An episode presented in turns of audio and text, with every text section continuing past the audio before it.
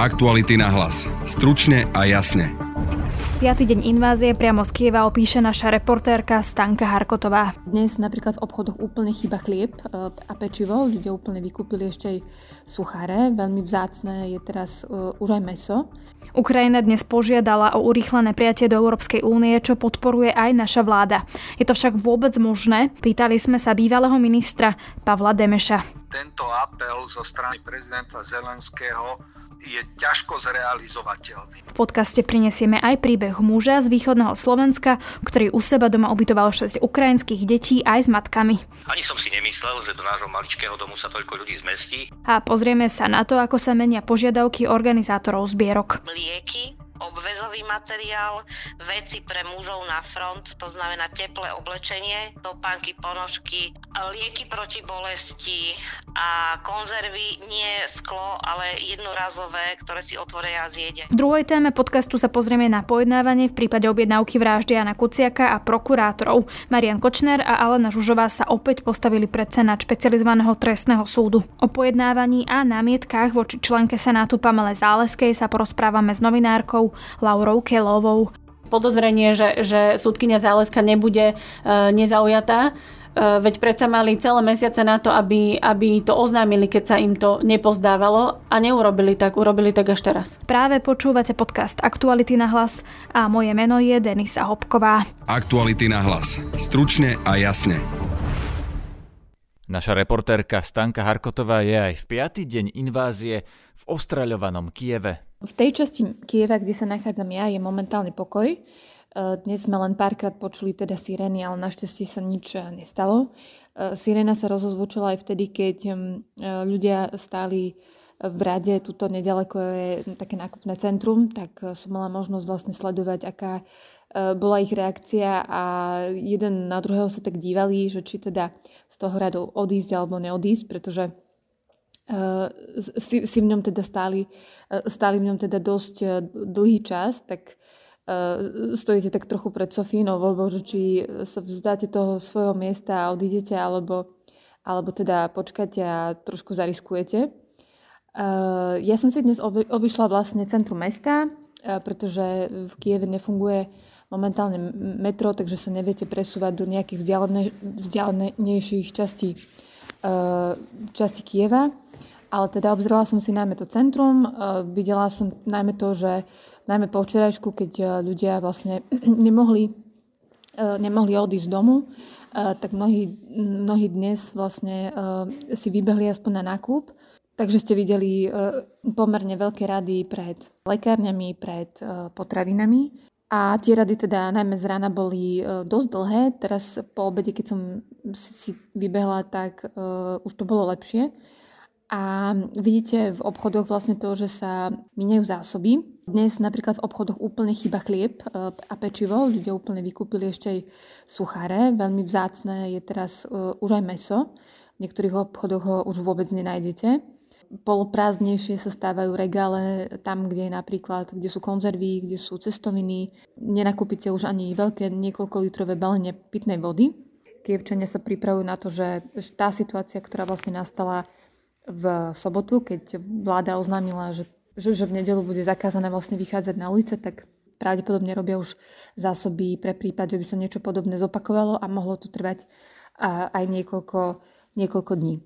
Otázka znie teda, že aké zásoby tie obchodné centra majú. Ja som si našla informáciu, že e, bez nejakých mm, doplňujúcich dodávok e, a pri takej ako rozumnej spotrebe, že teraz e, ľudia neprídu a nevykúpia všetko naraz, naraz, tak vlastne tie veľké obchodné reťazce by mohli mať zásoby na nejakých 15 až 20 dní.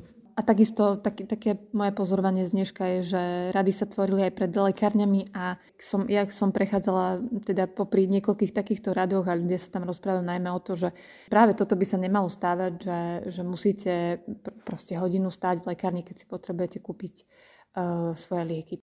V tejto chvíli mám na telefonické linke pani Moniku Korenčiovú, riaditeľku kultúrnych zariadení Petržalka, ktorá organizuje jednu z najväčších zbierok, e, zrejme na Slovensku, alebo teda minimálne v Bratislave. Dobrý deň. Dobrý deň.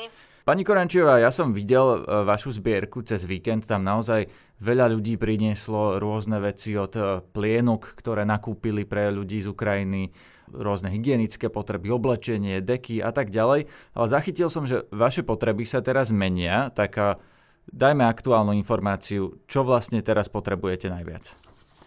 Hej, uh, chcem povedať, že tá zbierka je organizovaná s mestskou časťou Petržalka a s uh, charitatívnou organizáciou Misia, ktorí majú v tom veľký podiel. Uh, mali sme za sobotu nedelu naozaj úžasnú, uh, sme vytvorili zbierku, Petržalčania naozaj donašli obrovské veci, však to všetci vlastne vedeli sledovať na internete.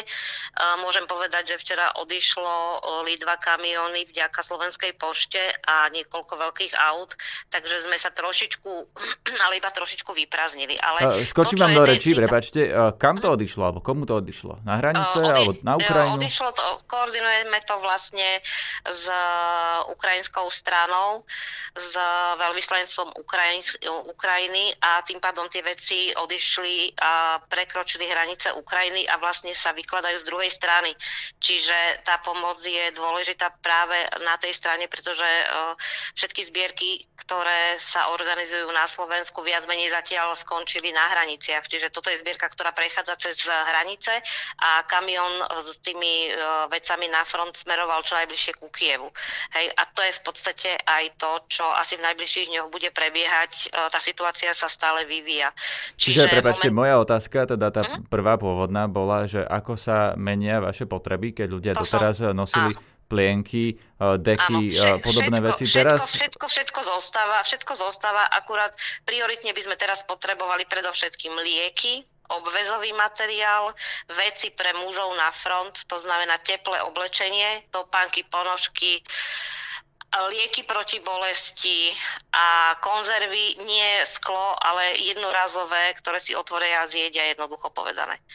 Takže o, takúto máme informáciu z druhej strany, že toto je najpotrebnejšie. Samozrejme, zbierame stále plienky, trvanlivé potraviny, vody, o, hygienické potreby, všetko, čo deky, lehátka, ako o, snažíme sa to triediť a posielať operatívne. Naozaj veľa ľudí sa ozýva aj s možnosťou dopravy a s rôznymi požiadavkami. Momentálne taká asi by som povedala, že najväčšia požiadavka prišla, že na druhej strane na Ukrajine sa zhromažďujú deti rodičov, ktorí chcú dostať o, na obranu No a teraz riešime vlastne, kde ich umiestniť. Takú informáciu, že ak má niekto nejaké otázky, tak uh, máme takú operatívnu linku uh, s mailom kzp.kzp.sk alebo keď ľudia chcú také úplne najnovšie informácie, tak na stránke Petržalky tam sa to snažíme takisto čo uh, najviac umiestňovať tie informácie. Na linke mám v tejto chvíli pána Jaroslava Džoganíka, ktorý spravil presne to, čo v minulosti sa najčastejšie hovorilo o utečencoch. Zobral si ich domov. Dobrý deň, pán Džoganík. Dobrý deň, prajem. Prosím vás, koľko ste zobrali ľudí z Ukrajiny a ako to teda u vás doma teraz vyzerá? Tak e, vzali sme dohromady 9 ľudí, 6 detí a 3 e, mamičky. No a je nás dohromady 11, takže je veselo. Máte ich kam ubytovať všetkých týchto 9 ľudí u seba doma? Uh, viete, včera ráno, keď k nám dorazili, tak vtedy sa neuvažovalo o tom, koľko máme posteli, ale uvažovalo sa o tom, že na hranici stáli 23 hodín a každý potrebuje teplo, e, teplú stravu a e, teplú posteľ. Takže toto bolo prvoradé. To sa nám podarilo, dnes je už situácia veselšia, optimistickejšia. Už sme sa zoznámili a ja si myslím, že už sme sa aj zbavili stresu, ktorý bol, a to počiarkujem, bol mimoriadný. No, z takého praktického hľadiska, ako ste vlastne prišli na týchto ľudí? Vy ste išli na hranicu a zobrali ste prvé rodiny, ktoré to potrebovali, alebo to boli nejakí ľudia, ktorých ste poznali predtým? V prvom rade smerovala moja nevlastná dcéra so svojím synom, ale ona ešte mala dve, dvoch známych alebo dve známe rodiny, ktoré takisto čakali na hranici, takže sa pridali k nej a tak e, prišlo k tomu, že nakoniec mám 6 chlapcov, 5 vo veku od 4 do 6 rokov a jedného staršieho 16-ročného. Takže áno, e, je to aj príbuzná, e, najbližšia príbuzná, moja dcéra, ale sú to aj ďalšie dve úplne, pre mňa úplne neznáme ukrajinské rodiny. No a tie postele, čo ste spomínali, to ste tak narýchlo zohnali, ďalších 9? Tak nie, samozrejme. V dome sme dvaja. E, rozmi- umiestnili sme sa tak, aby každý mal e, svoju posteľ, svoj matrac a zatiaľ nám to úplne stačí. Ani som si nemyslel, že do nášho maličkého domu sa toľko ľudí zmestí, ale chcem zdôrazniť, že to nie je všetko teraz práve z hranice prekračuje, teda hranicu pre, vo Výšnom Nemeckom prekračuje ešte jedna matka s jedným 11-mesačným dojčaťom a s jedným maličkým, ďalším maličkým dieťaťom a takisto ich berieme k sebe, lebo uh, chcú byť pohromade. Čo je váš dlhodobý plán? Lebo uh, predpokladám, že hovoríte, že už vás je v dome 11, uh, ak zoberiete ďalších uh, dvoch alebo troch ľudí, tak to asi nie je dlhodobo udržateľné. Samozrejme, že nie, ale ja nemám dlhodobé plány. Ja reagujem na situáciu, na situáciu, keď Ukrajina bola napadnutá ruským agresorom a došlo k veľkému pohybu ľudí v rámci krajiny, ale aj do zahraničia. A túto situáciu treba nejako riešiť. Dlhodobé plány, tie budú vychádzať z toho, ako sa situácia na Ukrajine bude vyvíjať, či Rusko zastaví svoju agresiu, alebo bude v nej pokračovať. Rozumiem. A tí ľudia, ktorých ste prijali, teda oni majú nejaký plán? Lebo uh, to je práve tá otázka, o ktorej sa teraz uh, diskutuje často, že niektorí majú príbuzných, uh, ja neviem, v Česku, Polsku, plánujú ísť ďalej, niektorí plánujú u nás ostať. Čo plánujú tí ľudia, ktorí sú u vás? Uh, Cera ostáva u nás naďalej. Tie ďalšie dve rodiny E, majú namierené do Poľska a do Nemecka. E, tá, ktorá k nám príde, zatiaľ neviem, pretože ja nezistujem ani e, zámery, ani, ani ich ďalšie plány. Pre mňa je podstatné, aby som im poskytol útočisko na najbližšie hodiny, dni, ak treba aj týždne, aby oni sa mohli nejako zorientovať. Ukrajinský prezident Volodymyr Zelenský požiadal o urýchlené prijatie Ukrajiny do Európskej únie. Do akej miery je to realistické? Či by sme mali takto obchádzať bežný príjmací proces, ktorý inak trvá roky? A čo by to znamenalo, som sa pýtal bývalého ministra zahraničia Pavla Demeša. Dobrý deň. Pán Demeš, prosím vás, aké realistické je, aby Ukrajina vstúpila do Európskej únie v zrýchlenej procedúre. Teda nie je tak, že to bude trvať roky, tak ako sme vstupovali do únie my, ale teda, že to bude nejaké okamžité alebo zrýchlené prijatie do únie. To, čo sa v súčasnosti deje na Ukrajine, e, a nie len na Ukrajine, ale v celej Európe pod vplyvom ruskej agresie, kladie nároky na znovu premyslenie toho, ako Európa bude fungovať politicky, bezpečnostne.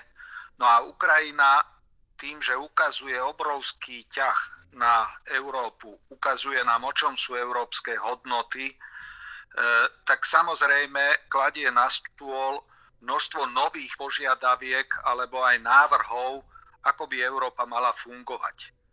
V súčasnosti, keď je pod e, kanonádou a vraždením zo strany Ruska, Samozrejme, tá e, Európska únia musí vysielať signály Ukrajine o tom, ako jej pomôže v tomto akútnom štádiu a zároveň jej ukázať, akú budúcnosť si Ukrajinci môžu predstaviť vo vzťahu k Európskej únii. Dobre, pán Demeš, ale tu vás ťaž... preruším, pretože uh, hovoríte o signáloch, hovoríte o budúcnosti, ale prezident Ukrajiny Volodymyr Zelenský žiada okamžité prijatie uh, Ukrajiny do únie. To znamená, ako keby Ukrajina mala byť na budúci týždeň, keď to preženiem, členom Európskej únie a teda preskočiť ten príjmací proces.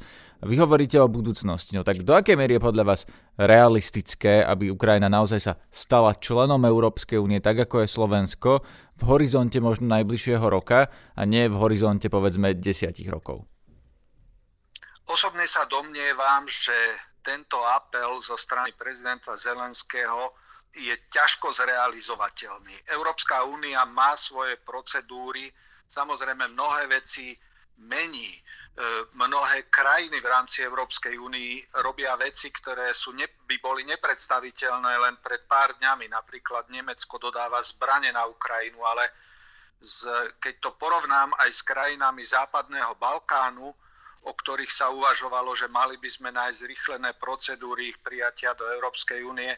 Jednoducho e, ten e, členstvo v Európskej únie alebo celý ten predstupový proces si vyžaduje isté procedúry a to, čo si myslí prezident Zelenský, že to by sme mali urobiť hneď, to nevidím realistické. Ale realistické je to, pomôcť teraz zastaviť vraždenie na Ukrajine, vojnu a vytvoriť potom priestor preto, aby sa Ukrajina v budúcnosti mohla stať členskou krajinou Európskej únie. Takže mali by sme im dať signál, že áno, pôjde to, e, ale teda nebude to hneď. Áno.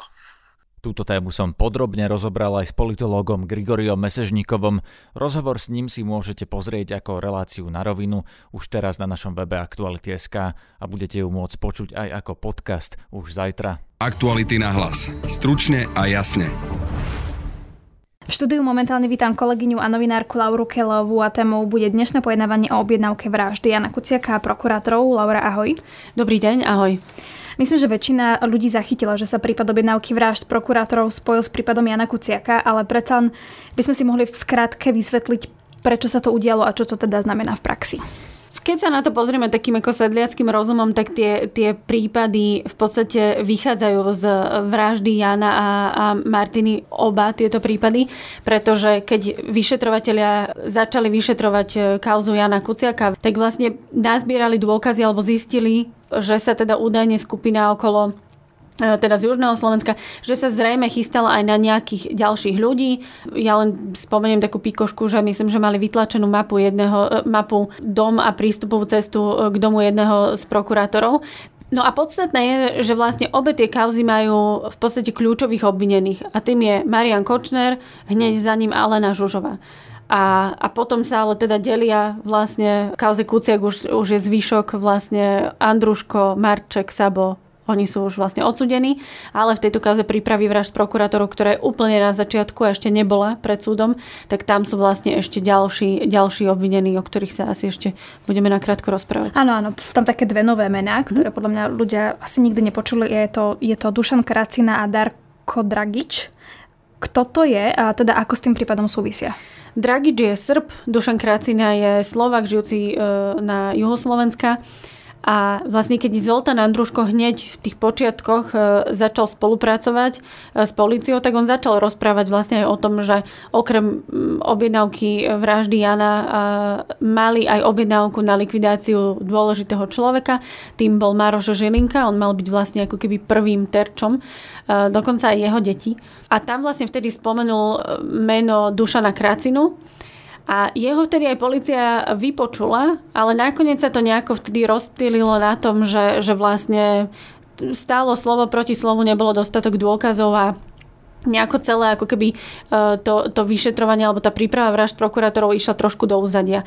Je aj pravda, že potom dokonca si celý ten prípad prípravy vražd prokurátorov prevzala e, inšpekcia e, policajná, čo sa napokon ukázalo ako nie úplne rozumné, pretože naspäť potom ten prípad pristal na Národnej kriminálnej agentúre.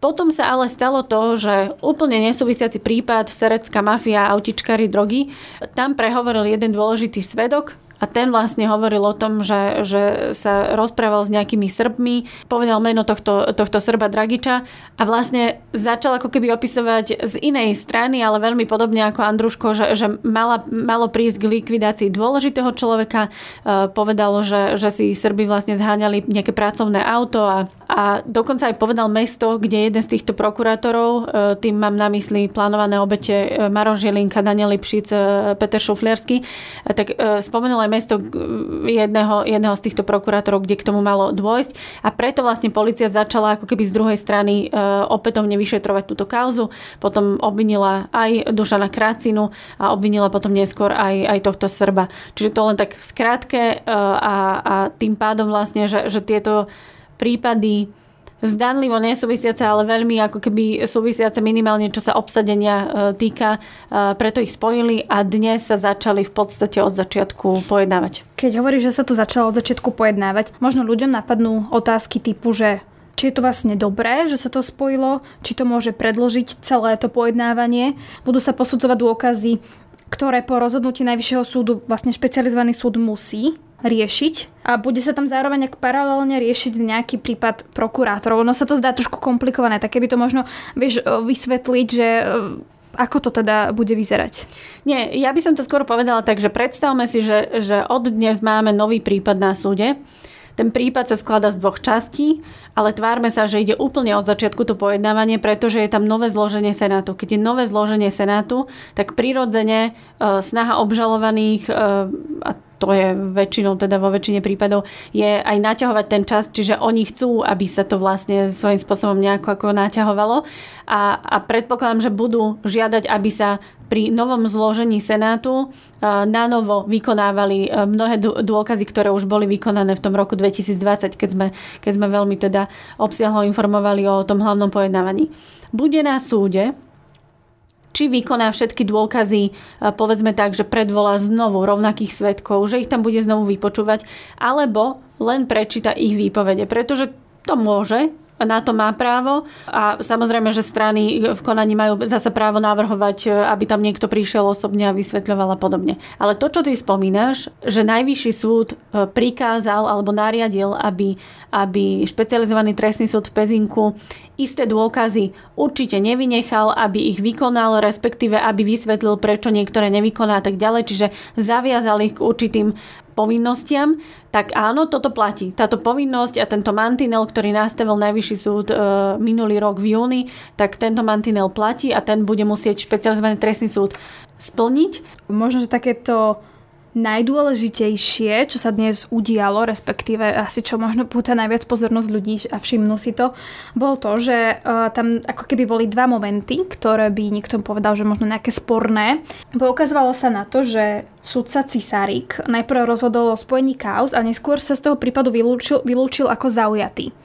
A teda vieš vysvetliť, eh, že prečo je to problém a že či mi vlastne teda nejak poznáme tú odpoveď, prečo sa z toho vylúčil. Na tento postup upozornil jednak Peter Šufliarsky, ktorý je tam v pozícii poškodeného, teda mala byť na ňo vypísaná objednávka vraždy, ale tiež sa s týmto ako keby problémom alebo postupom v podstate upozornil na ňo aj Roman Kvasnica, čo je právny zástupca Zlaty Kušnírovej. V skratke, prípad eh, vraždy Jana a Martiny mal pôvodne senát zložení Rúžena Sabová a dvaja sudcovia Stieranka a Matel. Ale keďže sudca Matel bol dlhodobo práce neschopný, museli nájsť e, náhradníka za tohto sudcu. Tak tam vlastne prípadol alebo e, podľa rozmerov sudcu, ne, neviem ako presne to tam bolo urobené, ale, ale vlastne náhradníkom e, tohto, tohto sudcu práce neschopného bol sudca Cisarik. To bolo všetko v poriadku, potom sa vlastne dva rôzne senáty bavili o tom, že či spoja tieto dve kauzy.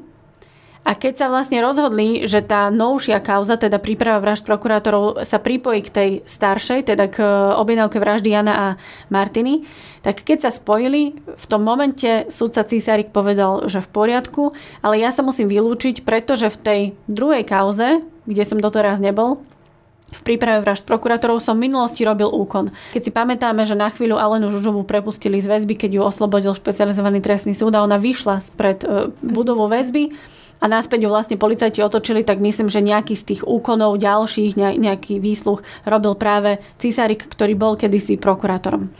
Takže sa sudca Cisarik vylúčil a namiesto neho e, tam vlastne bola určená, alebo teda rozvrh práce určil Pamelu Zálesku. No a vlastne s Pamelou Záleskou súvisí druhý problém, o ktorom sa asi budem baviť. No a môžeme k nemu úplne teda plynulo prejsť, pretože obhajoba namieta, alebo teda e, nepozdáva sa im, že práve súdkynia Záleska by mala sedieť v tom senáte a teda vysvetli opäť, že v čom je ten problém, že prečo im to teda prekáža. Súdkyňu Zálesku vnímajú ako e, zaujatú a to z toho dôvodu, že v roku 2019, december 2019, krátko pred koncom roka, e, bola súdkynia Záleska predsedničkou Senátu, ktorý rozhodoval o Andruškovi. Andruško to je ten vlastne e, spolupracovník Aleny Žužovej a to bol ten taký sprostredkovateľ vlastne medzi objednávkou vraždy a potom medzi vykonávateľmi. No a Súdkynia Záleska ako predsednička toho Senátu vlastne v roku 2019 uznala e, Zoltána Andruškova za vinného. Ale nie preto, že by tam teraz bolo nejaké siahlo dlhé dokazovanie, ale preto, že Andruško sa priznal, dohodol sa s prokurátorom, teda uzavrel dohodu o vine a treste a potom prišiel na súd a vlastne splnil všetky podmienky a súd mu uložil trest. Aj? Neuložil mu ten 10-ročný, na ktorom sa pôvodne dohodli, ale, ale myslím, že to bolo 15 rokov. A teraz vlastne Kočner, Žužová, Kracina a ich e, obhajcovia tvrdia, že e, súdkynia Záleska je zaujatá, pretože už e, ako keby uverila, alebo povedzme, že stotožnila sa s tou, s tou verziou, ktorú Andruško ponúkal, keď sa priznával e, k svojej vine. A preto ju považujú za zaujatú a nechcú, aby bola v tomto, v tomto novom senáte, ktorý má riešiť tieto dve kauzy. No a o tomto dnes vlastne myslím, že to bolo skoro dve hodiny. O tomto sa vlastne radil Senát, že ako sa s týmto ako sa s týmito námietkami vysporiada.